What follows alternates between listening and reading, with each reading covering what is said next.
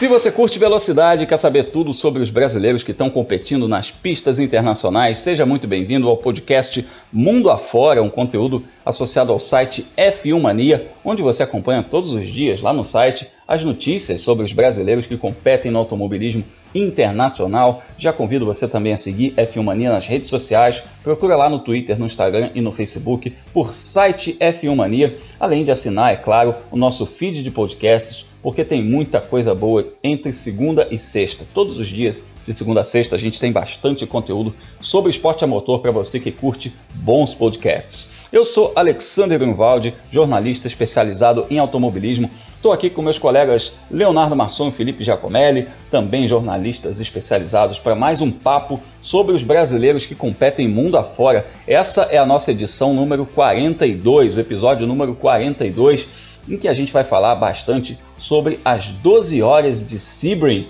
Léo, dá um spoilerzinho sobre esse episódio de hoje, porque a gente tem de novo brasileiros aí numa das principais categorias de endurance do planeta, numa das provas mais tradicionais de endurance de todos os tempos, as 12 horas de Sebring. A gente vai ter mais uma vez para quem torcer. Salve, salve, Léo! Fala Grum, salve Grum, salve Felipe, salve você que nos acompanha. Pois é, tem 12 horas de Sebring, prova tradicional, corrida raiz nesse final de semana, com quatro brasileiros: o Felipe Nasser e o Pipo Derani fazendo a parceria deles de sempre, o Augusto Farfus correndo com a BMW nas provas longas lá da INSA, mas a novidade o retorno da Bia Figueiredo. Estava parada desde o ano passado, teve o filhinho dela e agora ela volta às pistas lá nos Estados Unidos pela INSA a gente vai falar bastante deles todos logo mais. É isso aí, a gente vai falar de brasileiro na pista, é isso que a gente gosta. Tem gente chegando, tem gente voltando. É, enquanto isso, né, além dessas corridas longas, como as 12 horas de Sebring, a gente tem o longo caminho rumo à Fórmula 1, em que temos muitos brasileiros, temos bons representantes aí, inclusive a galera da Fórmula 2, porque os carros da Fórmula 2 foram para a pista pela primeira vez nesse ano, lá no Bahrein. E o Felipe Giacomelli ficou de olho em todos esses testes que a gente começou a falar um pouquinho no episódio passado, mas nesse episódio a gente vai comentar tudo a respeito do desempenho dos brasileiros e dos seus principais rivais nessa bateria de pré-temporada, né, Felipe? Salve! Oi, Grum e Léo. É isso mesmo, né? O Road to Fórmula 1, né? O caminho para a Fórmula 1 começou já esse ano. A gente teve os testes de pré-temporada. São três brasileiros, né, na Fórmula 2 neste ano. O Felipe Drogovic, favorito ao título, né? Um dos grandes favoritos ao título, melhor dizendo. O Gianluca Petekoff, que está estreando no campeonato. E o Guilherme Samaia. E daqui a pouquinho a gente fala como é que eles se saíram nesse primeiro e única sessão de pré-temporada da Fórmula 2. É isso, não tá fácil para ninguém. Fórmula 1 também apenas com um bloco de testes de pré-temporada, só três dias. Eu acho que a gente nunca teve uma pré-temporada tão curta na história da Fórmula 1 e com a Fórmula 2 foi a mesma coisa. Bom, a gente vai falar sobre tudo isso já já e tem mais. Tem Rubens Barrichello na Super TC 2000, a garotada do kart brilhando muito no kart europeu, que é ali a base para o pessoal que faz o Mundial de Kart, que vai para as categorias de acesso à Fórmula 1 também. Vamos falar de André Negrão no Mundial de Endurance. Então, simbora, aperta os cintos porque nós vamos viajar mundo afora.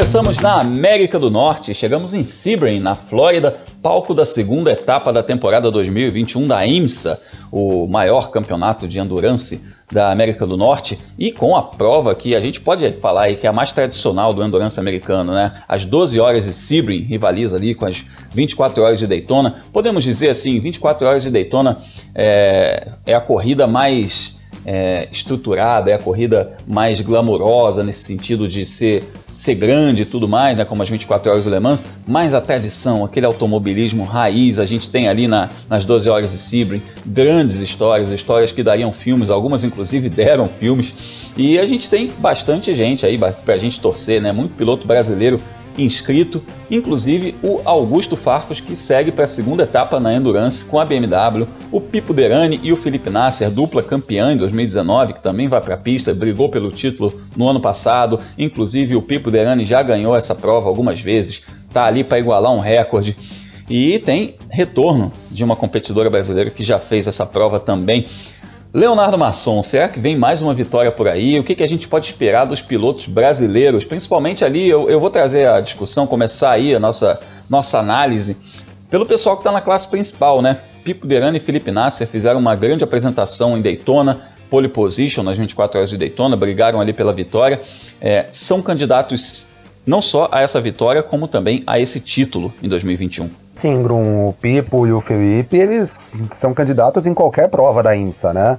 Uh, a gente já disse em alguns episódios aqui, principalmente no ano passado, uh, é a dupla mais forte do campeonato da IMSA. Se você pegar a turma dos DPIs, não tem parceria mais forte que Pipo Derani e Felipe Nasser. Como você comentou, eles foram muito bem durante as 24 horas de Daytona, acabaram com um resultado que não reflete muito como foi o desempenho deles. Eles tiveram problemas com o Cadillac da Action Express uh, já na parte final da corrida, né, nas, nas últimas 5, 6 horas de corrida lá em Daytona e não conseguiram brigar pela vitória até o final. Mas fizeram pole, tiveram volta mais rápidas, lidera volta mais rápida, lideraram a primeira hora da prova, se mantiveram ali sempre entre terceiro, quarto, quinto lugar uh, durante a corrida até ter o problema. Quando tiveram problema, aí não tiveram muito mais o que fazer. Mas Sebring tem uma vantagem, apesar dela. Você citou uma prova mais estruturada em Daytona. Sebring ela é mais raiz.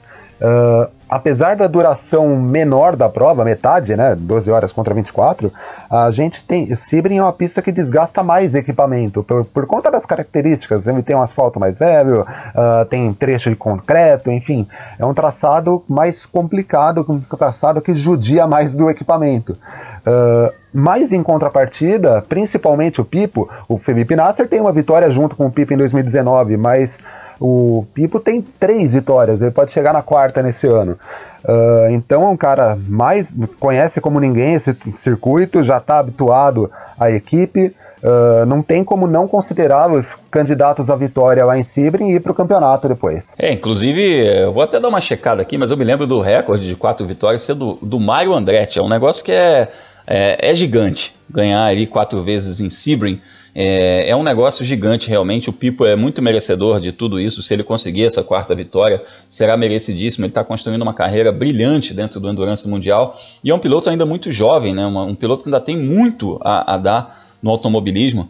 E, e a gente está vendo também, o Léo, um movimento aí de alguns pilotos que se especializaram não só no endurance, mas nos carros de turismo é, ganhando um status muito forte, né? É uma turma que está vindo hoje com 20 e poucos anos, a gente vê o próprio Felipe Fraga, é, uma turma mais nova, vários gringos aí, estamos falando Rafael Marcello, tem uma turma muito boa, né? Se a gente for falar aí, é, todo mundo tem uma turma muito boa, é, e é muito bacana a gente poder ver que tem uma geração surgindo já com esse foco, né? já fazendo uma carreira profissional em cima disso. E quem fez isso, quem fez esse, esse movimento alguns anos atrás foi o Augusto Farfus, né? Ele, quando ele saiu da Fórmula 3000, que era a Fórmula 2 da época, e viu que não ia para a Fórmula 1, ele já migrou para os carros de turismo, já fez algumas temporadas no WTCC, virou piloto da BMW um, um, ou dois anos depois, e aí já enveredou para várias competições de Gran Turismo, competições de Endurance, fez o DTM também. O Farfus também está presente nessa prova, né? Sim, o Farfus está presente nessa corrida, você citou, o Farfus talvez seja aí um dos pioneiros entre os pilotos brasileiros no Endurance. Se hoje a gente consegue falar uh, de Pipo Derani, de Felipe Fraga, uh, alguns com um pouco mais de idade em relação a esses dois, como Daniel Serra ou Marcos Gomes, correndo em provas de GT, correndo em provas de longa duração, muito se deve ao Farfus também, que lá atrás, quando ainda os pilotos brasileiros não consideravam esse tipo de competição, uh, enveredou para as provas de turismo, para as corridas de Gran Turismo, de GT e provas longas. E prova disso é que ele vem conseguindo bons resultados. Uh, venceu as edições de 2020 e 2019 das 24 horas de Daytona. Esse ano ele peitou muito forte as duas Corvettes né, lá em Daytona. Acabou que o balanço de performance não favoreceu em nada a BMW mas ele parte para as corridas de longa duração da INSA, né? Até existe um torneio uh, dentro do campeonato da INSA só com as provas de longa duração, né? Daytona, Sebring, Watkins Glen e a Petit Le Mans em Road Atlanta. E o Farfus é candidato também. Uh, nesse campeonato, o que a gente espera do Farfus, além de brigar por vitórias, é uma regularidade muito grande. Assim como a gente comentou nos episódios sobre Daytona, a BMW não é o carro mais forte em classificações, mas a equipe cresce demais na corrida. Né? Ela termina as provas andando quase sempre com o melhor ritmo da, entre os competidores né? Ou se não com o melhor ritmo, um ritmo muito parecido, que foi o que a gente viu uh, nas 24 horas de Daytona esse ano. Uh, por diversas vezes ele vinha atrás das Corvettes e aí num trabalho de box tal e conseguia voltar para frente e se manter até por algum por alguns momentos à frente das Corvettes. Em Daytona acabou que as Corvettes tinham um ritmo melhor mesmo e venceram a prova mas a expectativa para o Farfus também é de brigar por vitória com a BMW. É isso aí. Antes da gente colocar o Felipe Giacomelli no papo, porque a gente tem que falar do retorno da Bia Figueiredo, deixa eu só fazer uma correção. É bom isso, né? A gente faz essa gravação meio ao vivo que a gente faz aqui, é bom isso. A gente fala besteira na hora, a gente já corrige, a gente já checa, já vai atrás, para não ficar besteira no ar. Então é o seguinte. Eu falei Pipo Derani três vitórias em Sebring. Isso está correto, tá, gente? Só que ele está empatado com o Mário Andretti, empatado com o Phil Hill, empatado com Hans Joachim Stuck. Só para vocês terem ideia do naipe da, das lendas que já ganharam essas 12 horas de Sebring, né? O Pipo está no meio dessas lendas. Mas o recorde é um pouco mais além, o recorde é um pouquinho mais acima. É do Tom Christensen, com seis vitórias. Tom Christensen, que é o Mr. Le Mans, que ganhou nove vezes as 24 horas de Le Mans. O homem é é realmente uma lenda do endurance mundial. Esse aí correu até os 50 anos de idade. E, enfim, o Pipo, pela idade que tem, pela capacidade que tem, pode sim chegar nesse recorde aí das seis vitórias do Tom Christensen, quem sabe passar. A gente sabe, né, Felipe Giacomelli, a gente, quando começou a acompanhar o automobilismo, é, tinha ali a, aquela, aquela geração lá de Le Mans, das, das seis vitórias do Jack Hicks, do Pescarolo também, que tinha ganhado várias vezes, e de repente o Tom Christensen começou a subir, subir, subir nas estatísticas e ganhou tudo, aproveitou aquela boa fase da Audi e, e ganhou várias edições das 24 horas de Le Mans também e das 12 horas de Sebring. E voltando para Sebring, Felipe, Bia Figueiredo de volta. Rapaz, uma notícia que pegou muita gente aí de surpresa, né? Porque tem muita gente que, que considerava que a Bia sequer voltaria para o automobilismo. É, Grum, você me coloca para falar o assunto mais polêmico, né? Não, estou falando do retorno de uma competidora depois de um ano parada. É apenas isso. A Bia Figueiredo, é, bom, brincadeiras à parte, mas vamos lá. Né? A Bia ficou um ano parada devido à gravidez também, mas enquanto, enquanto isso, nesse, meio, nesse meio tempo, é, estourou um escândalo relacionado à família do marido dela. Enfim, tem muitas informações na internet a respeito. Então, se você quiser saber mais, você pode procurar nos sites de busca, tem isso bastante detalhado. E, enfim, isso está correndo em segredo de justiça, ela está batalhando ali pela inocência dela, enquanto isso, ela está retomando a carreira dela no automobilismo. É, não deixa de ser uma boa notícia a gente ter, inclusive, a Bia Figueiredo de volta, ela que é uma é uma competidora que fez bastante também no automobilismo internacional, né? Ah, do ponto de vista esportivo é sensacional, né? A carreira da Bia no automobilismo como um todo é muito vitoriosa. Imagina, ela chegou na Fórmula Indy numa época em que pouquíssimas pilotas se conseguiam se destacar no mundo inteiro, né? E chegou ganhando corrida com frequência na Indy Lights. Depois, na Indy, algumas equipes que ela correu não eram muito boas, né? Para usar algum eufemismo. Mas o, o, depois retornou ao Brasil e a gente viu ela muitas e muitas vezes é, sendo uma das pilotas favoritas assim, de, do público, é, é, uma ídola do, do esporte a motorista, tem uma história é, que a gente precisa respeitar muito grande. E a história dela é tão, é tão enorme né, na questão do, do automobilismo que a volta dela para a INSA foi um pedido feito pela Catherine Led e pela Cristina Nielsen, né, que são as companheiras de equipe dela na equipe Hardpoint EBM, que elas não estavam confirmadas para essa corrida em Sebring. Elas tinham corrido só em, em Daytona, porque estavam sem o sem, sem patrocínio, né, para o resto da temporada. Aí a Richard Mille, né, ou a Richard Millet, em francês, colocou dinheiro nesse projeto e aí precisava de um terceiro piloto para Sebring. Aí o, o, dono da equipe foi perguntar para as duas pilotas quem que elas indicavam, né, quem que, que elas queriam no carro junto com elas. E aí elas foram unânime, elas queriam uma Bia correndo. E aí o, o esse dirigente, né, o, o eu não vou lembrar o nome dele, acho que é Rob Farrell, mas se não for também, é, é, o, é o, dono da, dessa equipe Hardpoint, entrou em contato né, com, com, a Bia. Ele sabia, claro, dessa situação envolvendo a justiça, mas o, ele tem um a Bia mandou um documento, ele tem, dizendo que a investigação não chega na Bia, né? A investigação na família dela, mas a Bia não tem é, nada envolvendo ela própria. Então, ela está totalmente livre neste momento, né, como o Bruno mesmo falou, com, com processo correndo segredo de justiça, mas ela, ela tá liberada para correr, para participar das competições, porque a investigação não chega nela, né? ela não está envolvida no, nos processos. É, e a gente falou na semana passada a respeito da Bruna Tomazelli também, na semana do, do, Dia Internacional da Mulher, a maior presença feminina, e inclusive essa, essa semana é aniversário da Bia Figueiredo, dia 18 de março, aniversário da Bia Figueiredo, e, e, é interessante a gente ver esse movimento porque, por exemplo, a Richard Mille, você mencionou, essa fabricante de relógios, é, está investindo numa equipe 100% feminina e a condição é que a equipe seja 100% feminina. Isso é muito legal também. A gente vê o automobilismo é, ganhando novas frentes. E, e essa história da, das equipes femininas, a gente tem uma equipe no WEC, tem uma equipe é, no GTWC também. É, isso a FIA, né, a própria FIA dando um incentivo lá no Girls on Track para levar uma menina para ser da academia da Ferrari. Isso é muito legal. Então a Bia é meio que pioneira também em algumas coisas. Obviamente que teve mais gente antes, né? Algumas competidoras nos anos 70, 80 que foram muito importantes, mas para essa geração que a gente está vendo hoje, para essas meninas que estão na W Series e tudo mais, a Bia é dessa geração que abriu muitas portas e que enfrentou muitas coisas, enfrentou muitos preconceitos e enfrentou essa fase de profissionalismo também do automobilismo, que a exigência é muito maior. Então, boa sorte para a Bia, boa sorte para todos os brasileiros que vão competir, além da Bia Figueiredo, Felipe Nasser e Pipo Derani na classe principal, também o Augusto Farfus na GT Le Mans muito brasileiro para você torcer nas 12 horas de Sebring nesse fim de semana, no dia 20 de março. Então vamos seguir viajando, vamos da América do Norte para a Europa.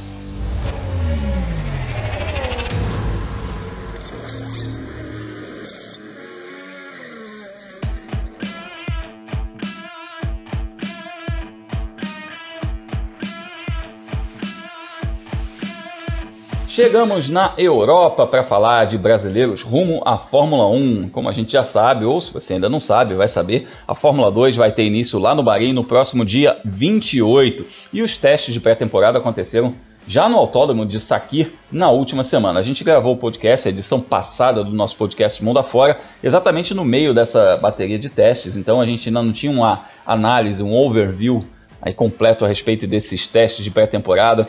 Felipe, acho que já está todo mundo com aquela expectativa, principalmente no Drogovic, né? Porque é um cara que no ano passado estreou numa equipe média, ganhou três corridas, foi um grande destaque e foi para uma equipe que é uma das principais, uma das três principais, que é a Univirtuose. É, como é que foram esses três dias de teste dele com a Univirtuose? O que, que dá para você é, repassar a respeito dessa bateria de testes. A gente sabe, né? Teste de pré-temporada não vale nada, a gente não pode se embasar pelos números, pelos tempos de volta, etc. Mas o que, que você enxergou, o que, que você analisa a respeito desses testes, principalmente do Felipe Drogovic? É, Grum, a gente falou na edição passada que os testes sempre enganam um pouquinho, né? Se você lembrar, em 2020, quem saiu muito bem dos testes foi o Gerard Aruvala. Na temporada, ele só se destacou mesmo na etapa final do ano, né? O, os dois carros da Prema, né, o do Mick Schumacher e do Schwartzman, eles tinham andado pelo meio do pelotão, mas é típico, a Prema é sempre uma equipe que gosta de esconder o jogo, eles não estão indo para a temporada para tempo rápido, e a, aconteceu a mesma coisa agora, né, a Prema não andou na frente, mas a gente não tem nenhuma dúvida que o Schwartzman é o, é o favorito ao título, né, ainda mais porque ele está indo para o segundo ano dele na Fórmula 2. Quanto ao Drogovic, é, como a equipe dele é muito boa em uma volta só, né, em, tomada de tempo, em classificação, o Calum Nylot, né, que era o piloto que competiu por essa escuderia no ano passado, ele foi o piloto que mais largou na pole no ano, e a escuderia dele tem um aproveitamento de quase 50% de poles, de, né, de, de conquistas de pole nos treinos classificatórios da Fórmula 2. A gente esperava ver o Felipe Drogovic um pouquinho mais para cima na tabela, até porque dos três dias de atividades, em dois ele terminou atrás do Bonnie Joe, né, que é o companheiro dele de equipe na Univirtuose.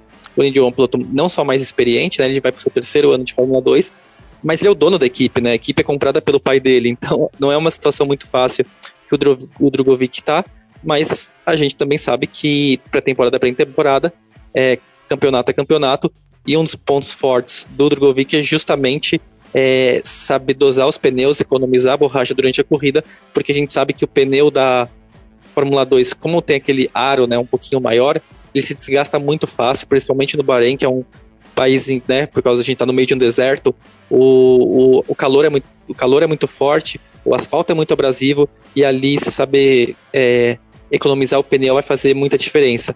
Lembrando que esse ano a gente tem a mudança né, do regulamento da Fórmula 2. Até o ano passado eram duas corridas, a, a principal no sábado, a corrida curta no domingo de madrugada, praticamente é, na maior parte do ano. Para esse ano são duas corridas curtas no sábado, uma corrida longa no domingo, e aí a gente vai ver como que pilotos e equipes vão se adaptar.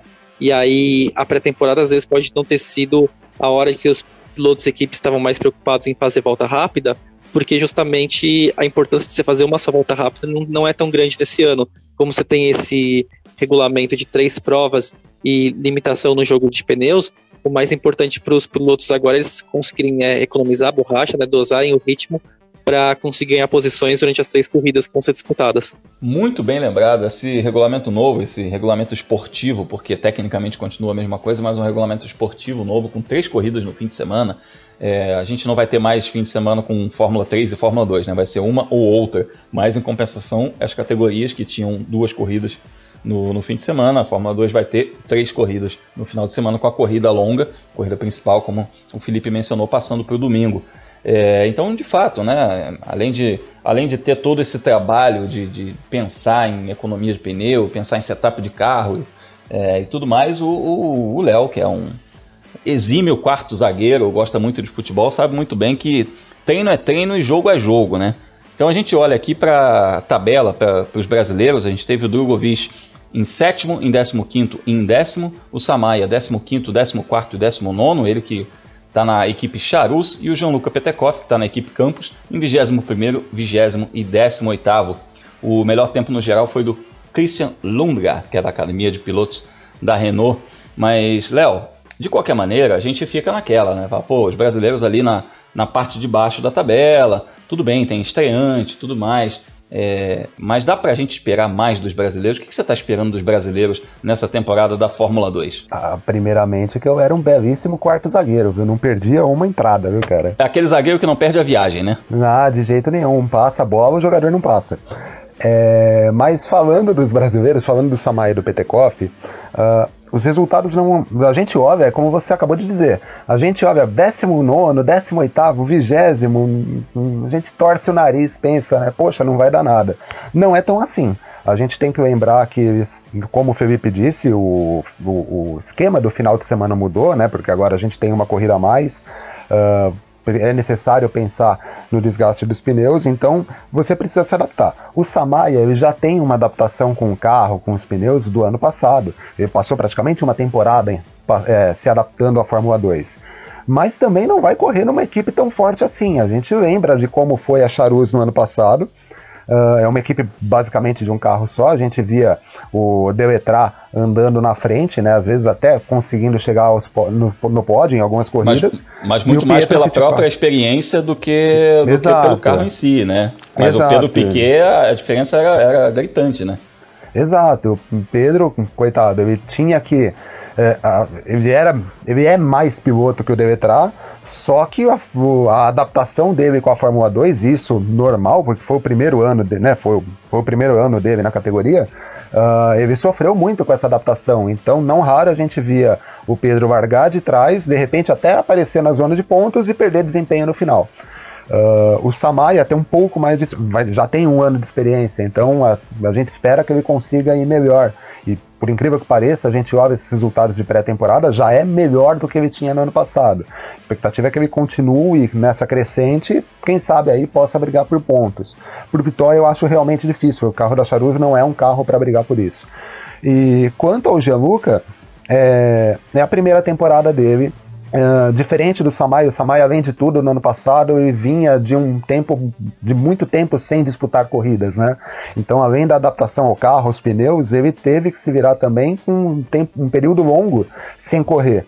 O Gianluca não, o Gianluca veio, né? Veio de temporada, aliás, uma ótima temporada, foi campeão da Fórmula Regional Europeia, mas que é um carro diferente, um pouco mais lento, um pneu que não se desgasta tanto quanto o pneu da Fórmula 2, né? Então ele precisa, dessa, ele precisa desse tempo de adaptação também. Talvez ele vá levar menos tempo que o Samaya para se adaptar. E a Campos é uma equipe melhor do que a Charus. Então, é, um tem mais experiência, o outro vem de mais tempo e vai estar numa, numa equipe melhor. A expectativa minha é que eles consigam andar com mais frequência no meio do grid. Quem sabe, quem sabe, é, eles consigam andar mais próximos da zona de pontos e quem sabe até brigar mais em cima. Mas nesse princípio, né, antes da gente começar a ver o campeonato, uh, o que a gente espera é que eles andem no meio do pelotão. É isso aí. A gente vai estar certamente na torcida por todos eles e acompanhando todos eles. Então, se você quiser saber mais a respeito dos pilotos brasileiros que estão rumo à Fórmula 1, fique ligado aqui no nosso podcast Mundo Afora. Então, galera, vamos viajar mais um pouquinho porque está na hora da nossa volta final.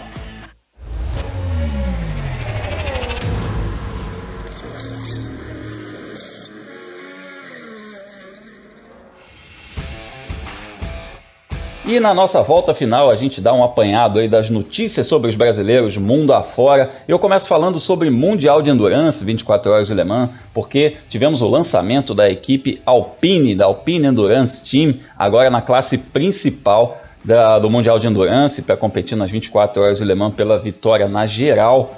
E a, a equipe Alpine, que fez a sua apresentação aí, tem dois franceses e um brasileiro na sua tripulação. O brasileiro chama-se André Negrão, um piloto que se encontrou no Endurance, já tem aí um bom currículo, ganhou duas vezes as 24 horas de Le Mans na classe LMP2, foi campeão mundial também nessa classe, correndo com a Alpine, e agora a Alpine sobe para a classe principal, eles compraram um, um chassi do, da, da Rebellion, que competiu até o ano passado, para fazer essa classe principal de Le Mans, que em 2021 vai estar tá aí com três regulamentos diferentes sendo equalizados. Então, é um brasileiro na briga pela vitória e pelo título no Mundial de Endurance. A gente vai falar quando chegar mais perto da abertura do campeonato, a gente fala mais a respeito disso, mas é muito bom a gente ter mais um brasileiro na classe principal. E você fica sabendo a respeito dos brasileiros que competem mundo afora, que competem no Mundial de Endurance, lá no meu canal, canal Fórmula Grum. Então acessa youtube.com/fórmula Grum a gente já mostrou lá o, o, a máquina do Pipo Derani para disputar o Mundial de Endurance, já falou também sobre os brasileiros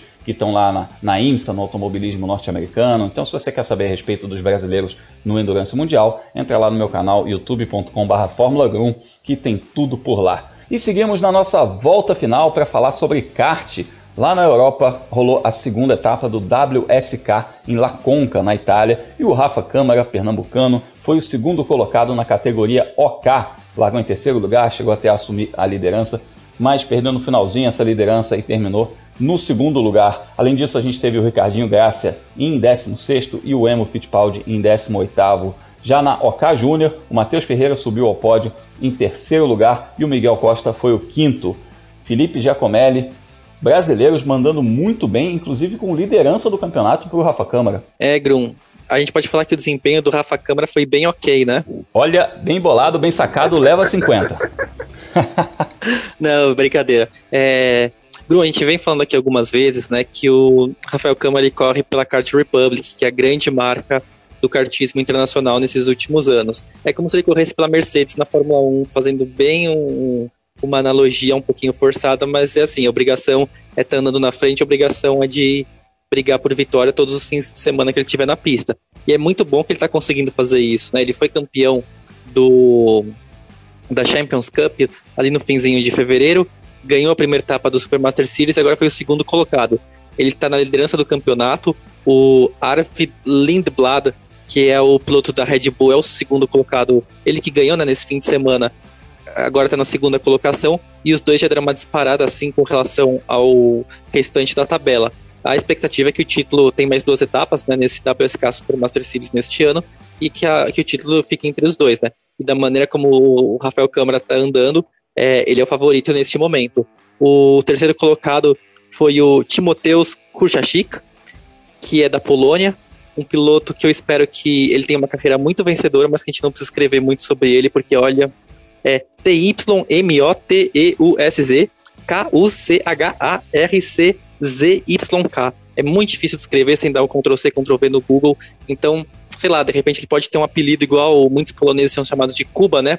Por causa do Jakub, do, do nome principal. Então, ele, a gente espera que também tenha um apelido na carreira dele. Mas brincadeira à parte, a gente também fala do desempenho do Matheus Ferreira no OK Júnior, segundo pódio consecutivo dele. Ele foi terceiro colocado, na verdade, assim, já faz muito tempo que ele está sendo terceiro em tudo.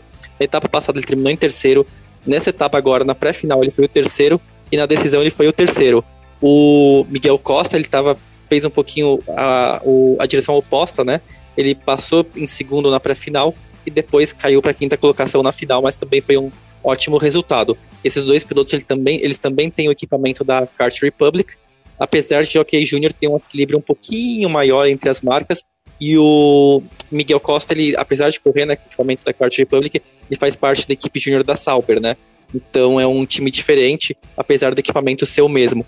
A expectativa é que a gente continue vendo os brasileiros andando muito bem nas principais competições do kartismo internacional em 2021, porque não é todo mundo com equipamento de ponta, o que é muito legal ver. Lembrando que o Mundial é aqui, né? É em Birigui, no interior de São Paulo. É isso aí, mais um motivo para a gente ficar na torcida pelos brasileiros. Eu fico muito feliz, não só da gente ter material humano muito bom, porque nossos pilotos que estão lá são pilotos muito capacitados, mas deles estarem em esquemas bons, porque a gente sabe que o esporte a motor né, é muito ligado ao seu equipamento também. Você não basta ter apenas o talento, é um conjunto, então as duas coisas têm que funcionar. E nisso que você mencionou que o, que o Rafa Câmara está numa equipe muito competitiva, ele tem que fazer o lado dele de entregar o resultado, porque a pressão é muito maior quando você está no equipamento competitivo, né? Você não é um franco atirador, você é o cara que precisa entregar o resultado. A obrigação é a vitória ou brigar pela vitória. Então é muito importante ele estar tá lá liderando esse campeonato, entregando tantos resultados bons, sendo um piloto tão novo.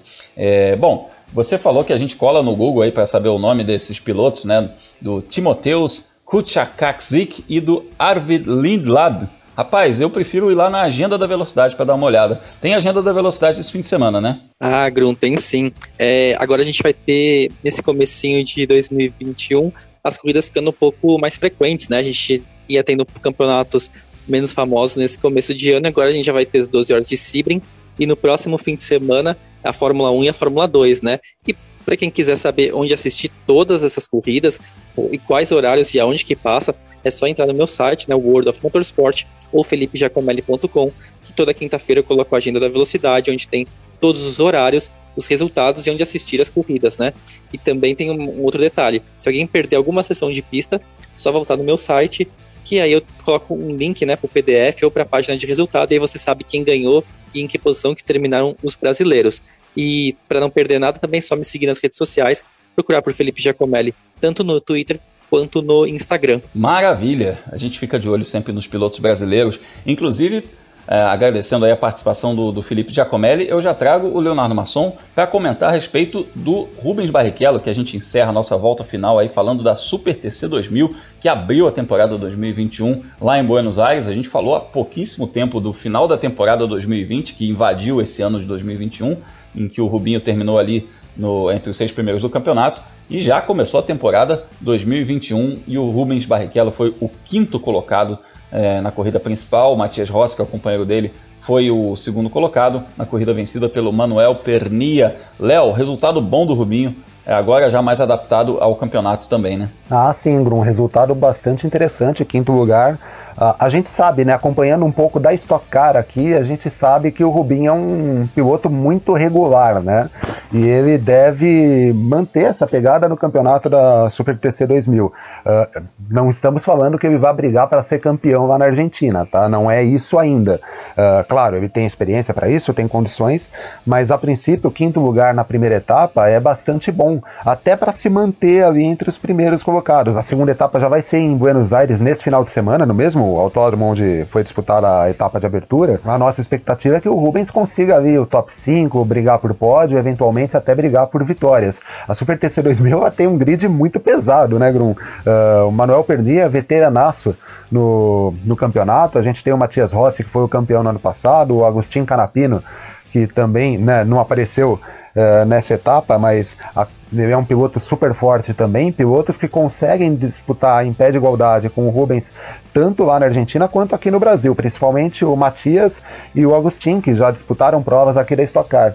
Então é um bom início para o Rubens, sim. Vamos ver o que ele consegue fazer ao longo da temporada. É, eu pego o paralelo trazendo para o inverso, né? O que, que o Matias Rossi passa aqui. O Matias Rossi é um piloto campeoníssimo lá na Argentina. Ele chega aqui, aí ele tem um grid que, vamos lá, vamos falar de cabeça alguns nomes aí. Daniel Serra ganhou três campeonatos consecutivos, Ricardo Maurício também tricampeão, Cacá Bueno pentacampeão. Aí a gente vai falar de Rubens Barrichello, a gente vai falar a partir do ano de 2021 de Felipe Massa e Tony Canaan. A gente está falando de, de, caras muito bons, Nelson Piquet, Ricardo Zonta, Thiago Camilo. Ixi, eu, é, é, se a gente começar a falar aqui, a gente vai falar o grid inteiro, porque de fato a estoque é uma categoria de altíssimo nível. Mas é isso. É, o cara ser top 5 numa categoria lá na Argentina, como é a Super, Super TC2000, é a mesma coisa que um argentino vir para cá e ser top 5 na Stock Car. E você tá ligado nessas categorias argentinas também, né, Léo?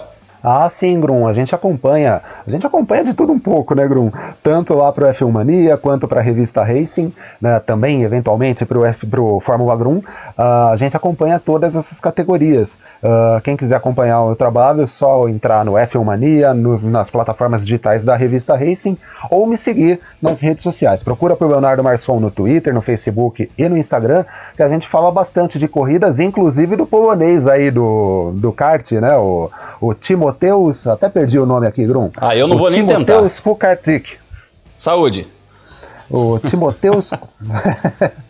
Grande Timoteus Kukarczyk. Se um dia eu virar narrador, esse cara vai correr pouco, viu, Grum? Tá certo, então. Beleza. Maravilha, Léo. Obrigado aí pela participação em mais uma edição do nosso podcast Mundo Afora. É, eu, inclusive, chamo você que está nos ouvindo para conversar com a gente nas redes sociais. O Felipe Giacomelli já passou as dele, o Léo também. Eu passo as minhas. Fórmula Grum, procura na no Facebook, no Twitter, no Instagram. A gente conversa bastante no Twitter, fala bastante no Instagram também. Troca uma ideia lá com a gente, manda uma mensagem, fala sobre os brasileiros que estão competindo no mundo afora. Às vezes vem umas mensagens super legais, porque o pessoal entende e muito, viu, Léo? É, é muito bacana a gente ter esse contato, porque o povo fala bastante a respeito de categorias de base, rumo à Fórmula 1 principalmente, questão de superlicença. A gente vai abordar mais para frente também a questão dos brasileiros com superlicença. Então é muito legal esse contato. Pode escrever, que é muito legal a gente trocar essa ideia. E, bom, eu encerro essa edição do episódio 42 do Mundo Afora, convidando você aí a assinar mais uma vez o feed de podcasts do site F1 Mania, porque tem muita coisa legal de segunda a sexta. É, Carlos Garcia e Gabriel Gavinelli trazem todos os dias o F1 Mania em ponto com as notícias da Fórmula 1 de segunda a sexta. Semanalmente tem o Full Gas Podcast com o Gabo Carvalho e o Gabriel Lima falando sobre Mundial de Moto Velocidade, MotoGP e tem a gente também uma vez por semana com o nosso podcast Mundo Afora falando a respeito dos brasileiros no automobilismo internacional. Então é isso, muito obrigado a você que nos acompanhou. Até a próxima semana, que tem bastante assunto para a gente falar. A temporada já começou. Forte abraço, até a próxima.